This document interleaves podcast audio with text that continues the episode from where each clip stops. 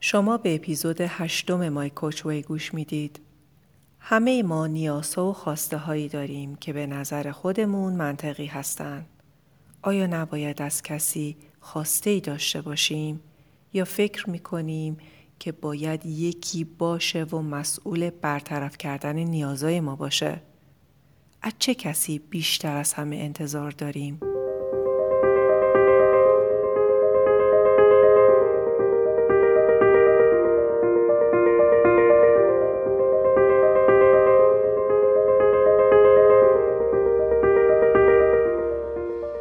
درود و سلام. به پادکست مای کوچ وی خوش اومدین. من شیلا رزاق کریمی میزبان شما در این پادکست هستم. حرفه من مربیگری یا به اصطلاح کوچینگ در زمینه توسعه و تعالی فردیه و دکترای کسب و کار با تخصص رهبری دارم. هدف از این پادکست روشن کردن مسائلیه که معمولا هممون توی زندگی باهاشون دست و پنجه نرم می‌کنیم. و یاد دادن روش خودمربیگری. خیلی خوشحالم که توی این راه با هم همراه میشیم. خب بریم سراغ اپیزود هشتم با عنوان دستورالعمل پنهان.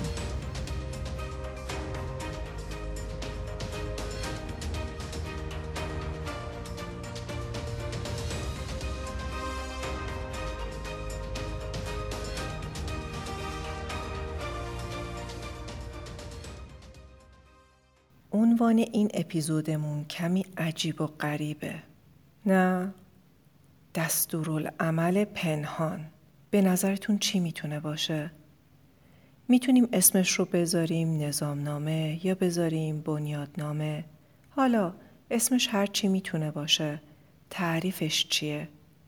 خود من وقتی با این مفهوم آشنا شدم مدتی طول کشید کاملا درکش کنم. ولی بعد توی زندگیم خیلی موثر بود. برای همین دوست دارم با شما هم مطرحش کنم.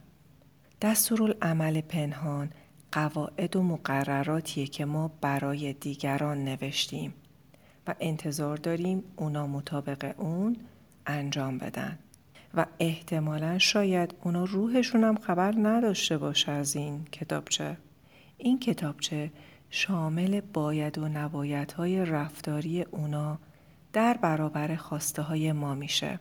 ما خودمون گفتیم که باید این کارو می‌کردن یا نباید اون کارو می‌کردن. چرا این کارو کردن؟ این روش درست نبوده. خلاصه یه عالم دستورالعمل اجرایی دیگه که امان اگه اجرا نشه ما حالمون بد میشه و عصبانی میشیم. اگه خوب نگاه کنیم می‌بینیم که تمام زندگی عاطفی ما و همه انتظارات ما ریشه تو همین کتابچه پنهان داره. در واقع ما ناخداگاه همش در حال رسیدگی کردن به این نکته هستیم که آیا دیگران طبق دستورالعملهای ما رفتار کردن یا نکردن. گاهی حتی خود ما هم از وجود این کتاب بیخبریم. و نمی‌دونیم که داریم با خودمون حملش می‌کنیم و داریم همینجور تحمیل می‌کنیم. خط و نشون می‌کشیم که تو باید اینجوری باشی تا من خوشحال باشم یا اگه اونجوری باشی دوستت خواهم داشت یا نخواهم داشت. اغلب فکر می‌کنیم ما منطقی هستیم در حالی که در بیشتر مواقع منطق ما با منطق آدم بزرگای دیگه متفاوته. اینجا مخصوصا گفتم آدم بزرگای دیگه چون بهتره همینجا روشن کنم که توی این اپیزود من در مورد بزرگسالها صحبت می‌کنم و بزرگسالها توانایی انتخاب این رو دارن که هر جوری که دلشون می‌خواد رفتار کنن. پس چی؟ بزرگسالها توانایی انتخاب انتخاب و زیرش یه خط بکشیم انتخاب اینو دارن که هر جوری که دلشون بخواد رفتار می‌کنن و این شامل ما هم میشه. هیچ چیز خارجی وجود نداره که بتونه کسی رو وادار به انجام کاری بکنه. طرف اگه خودش راضی نباشه و دلش نخواد یه راه در رو بالاخره پیدا می‌کنه تا اون چیزی که شما بهش القا کردید و اون چیزی که او منطقی نمی‌دونه رو انجام نده. شنیدم که روش هایی وجود داره که اشخاص خواسته هاشون رو برای طرف مقابلشون میگن و شخص مقابل مسئول احساسات و برآورده کردن خواسته های اونا میشه. آیا به نظرتون این توی بلند مدت می‌تونه دوام داشته باشه؟ مثلا شما بشین مسئول برآورده کردن خواسته های همسرتون. چرا؟ چون مسئول خوشحال کردن او شدی. و برعکس او خوشحالی خودش رو منوط به این بدونه که شما خوشحالش کنید. به نظرتون این روش تا کجا قابل تحمله؟ تا کجا ادامه داره؟ هر کدوم برای هر عملی که ازتون سر می‌زنه توی کتابچه خودتون یه دستورالعملی دارید دیگه. خب پس بودو بودو میرید تا مچش رو بگیرید. آها اینجوری نشد. این کار رو اینجوری اشتباه انجام دادی. این اینو باید اینجوری می‌کردی. نکردی. پس تو تو منو ناراحت کردی. زندگی تبدیل به یه صحنه جنگ میشه. و به قول استاد عزیزم آقای دکتر بیژن خورم زن و شوهر برای ارتقاء همدیگه هستن نه برای انهدام هم. ببینید اگر خواهان روابط بلند مدت هستیم و توی موقعیتی قرار بگیریم که مسئول رفع نیاز دیگری باشیم او هم توی موقعیتی باشه که دائم مسئول رفع نیاز ما باشه در این صورت هم او مدام زیر ذره بینه و دستکاری میشه و هم ما. در واقع ما داریم همدیگر رو منوپلیت می‌کنیم. چون همش باید دیگری رو کنترل کنیم تا خودمون خوشحال باشیم و مبادا اینکه تخطی کرده باشیم از این مقررات. به نظرتون توی یه همچین وضعیت خسته کننده و ملالاوری چه کسی برنده و خوشحاله؟ اکثر رفتارهایی که دامنگیر روابط نادرست زناشویی هست اینجا ریشه داره.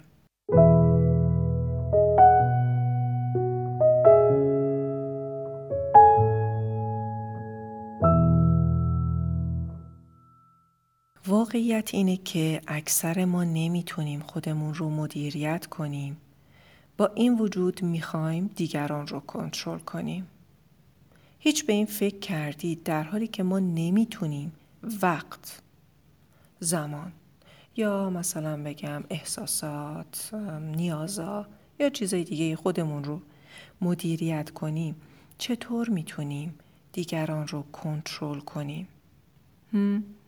هر کدوم از شما که تلاش کردید کس دیگه رو برای خوشحال بودن خودتون کنترل کنید نهایتا تجربه کردید و دیدید که چقدر سرخورده شدید.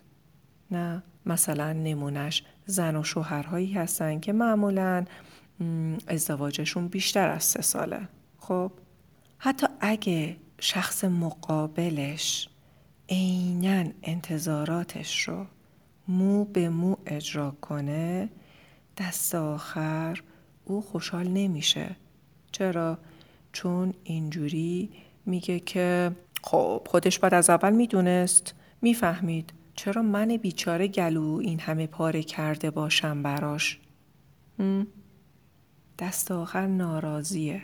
پیشنهاد میدم که ما ببینیم و بپذیریم که قوانین نانوشتهی برای رفتار دیگران گذاشتیم و احساساتمون رو به اون گره زدیم.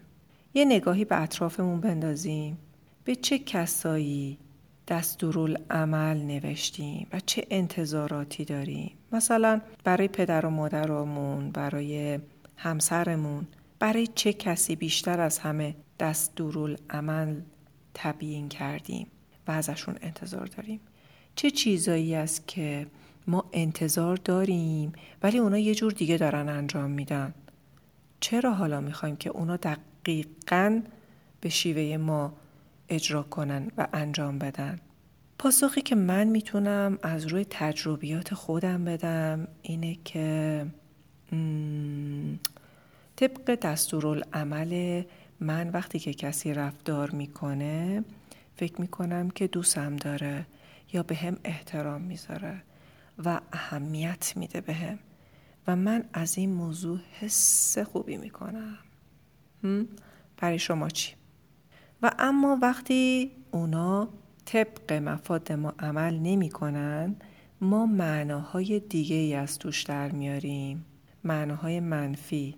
در واقع ما مسئولیت احساسهای خودمون رو به عهده نمی‌گیریم و همه رو مبتنی به رفتار یکی دیگه می‌کنیم واگذار به شخص دیگه ای می‌کنیم و میگیم او با و بود. در حقیقت این کار ما خیلی گیج کرده ما رو. وقتی فکر می‌کنیم یکی دیگه احساسات ما رو ایجاد می‌کنه نه تنها خودمون رو آماده کردیم که احساسات منفی رو تجربه بکنیم بلکه خودمون رو آماده کردیم که کاملا بی قدرت و ناتوان باشیم و بگیم که اگه او خودش رو عوض کنه حال من خوب میشه. حالا شما خودتون بگید آیا این قدرته؟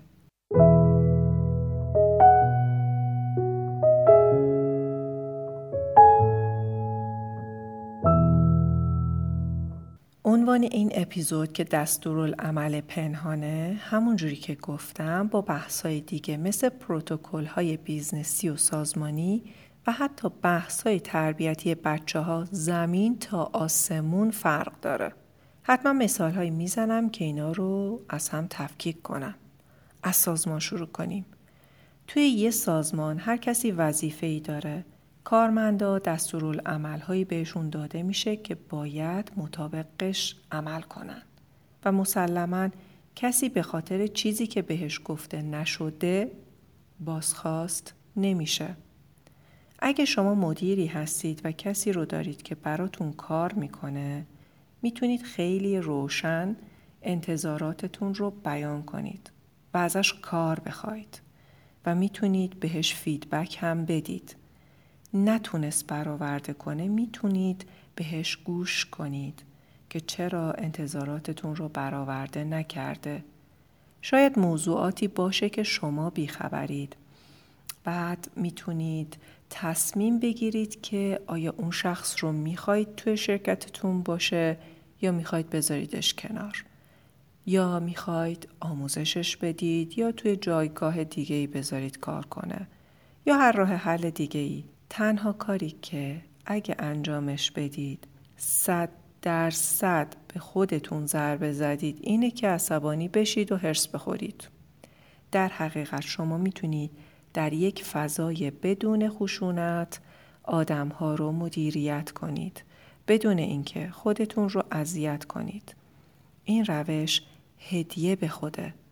آرامش یه مورد از کتابچه دستورالعمل خودم بهتون بگم و یه اعترافی بکنم توی business گاهی عصبانی میشم اخیرا پیدا کردم چرا این قسمتش رو می‌خوام اعتراف کنم.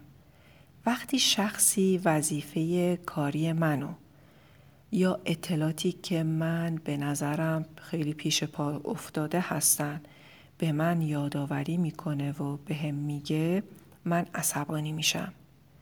از زمانی که این کتابچه دستورالعملم رو کشف کردم و پیداش کردم دیدم که بله توی این کتابچه دستورالعمل اینجوری نوشته که شما نباید در مورد بدیهیات به من بگویید.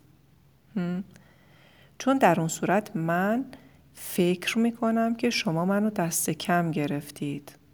گفتم آها پس این فکر این فکره که حال منو داره بد می‌کنه و باعث میشه که صدای من بالا میاد. آه کشفش کردم. مثل عرش میدوست. حالا خیلی شهامت و جرأت می‌خواد که شما هم برید بررسی کنید این کتابچتون رو پیدا کنید و در بیارید. ببینید کجاها صداه بالا میره و علتش چی بوده. تو اون کتابچه چی نوشته بودید؟ خب اگه برای منم بنویسید خیلی خوشحال میشم. و اما در مورد اصول تربیتی بچه ها مثلا به یه بچه بگیم که اگه اتاقت رو تمیز نکنی پارک نمیبرمت. اینجا بچه شفاف پیامد کارش رو متوجه میشه. ولی اگه بگیم اتاقت رو تمیز نمی کنی من ناراحت میشم گریه می‌کنم باعث میشی مامان پیر بشه و و و. در واقع توی شیوه اول پیامدش و پیامد کاری که بچه نمی‌کنه رو متوجه میشه. خیلی واضح و شفاف می‌فهمه.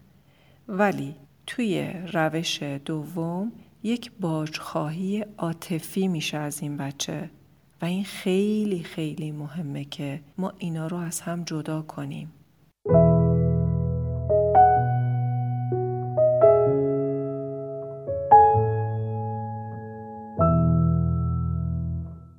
مبحث نیازها و حد و مرزها طولانیه و توی اپیزود بعد بیشتر توضیح میدم و مثال می‌زنم.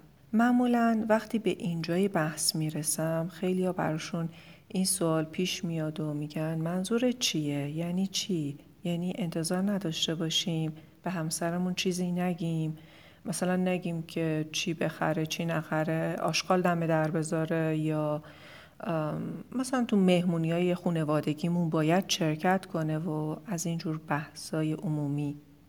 من میگم قطعا شما می‌تونید خواستهاتون رو مطرح کنید. ولی اگر خوشحالیتون مشروط باشه به اینکه آیا او درخواست شما رو قبول می‌کنه یا نه این همون جاییه که خودتون رو توی درد سر انداختید. انگار که شما دارید سرتون رو میکوبید به دیوار که او دستوراتتون رو پیروی کنه و این یه دور باطل و چرخ معیوبه. خب این خیلی طبیعیه که ما به حکم انسان بودنمون به هم محتاجیم مثل ماهیاب آب. خب راه حل چیه؟ اینکه شما توانایی مطرح کردن خواسته خودتون رو داشته باشید. ولی اگه کسی جواب رد به شما داد خودتون مسئول این باشید که چطور احساس کنید و مسئولیت احساس خودتون رو به عهده بگیرید. و این که میگم اصلا به این معنی نیست که شما با آدمایی که ارزششون با ارزش شما در تضاد هستش با اون آدم بمونید. نه. یا این رو نمیگم که حتما خودتون رو مجبور کنید با آدمهایی باشید که روش زندگیشون روشیه که شما نمیپسندید. من به هیچ وجهی همچین حرفی رو نمی‌زنم. ولی دارم میگم که تلاش برای تغییر آدم ها برای اون چیزی که شما می‌خواهید بشن خیلی خیلی به ندرت پیش میاد و تقریبا کار محالیه و کاریه که بیشتر باعث میشه شما به جنون برسید. اگر می‌پرسید که خب الان با آدمایی که در تضاد هستیم چی کار کنیم؟ بهتره بگم که این خودش یه مبحث خیلی طولانیه. اما اگه بخوام براتون خلاصه بگم اینه که نحوه مدیریت شما این به این برمیگرده. شما خودتون شروع کنید. این شخص توی کدوم دایره ارتباطی شماست؟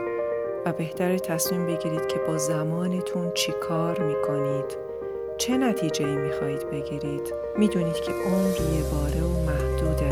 توی این زمان محدود این رابطه چقدر براتون ارزش داره.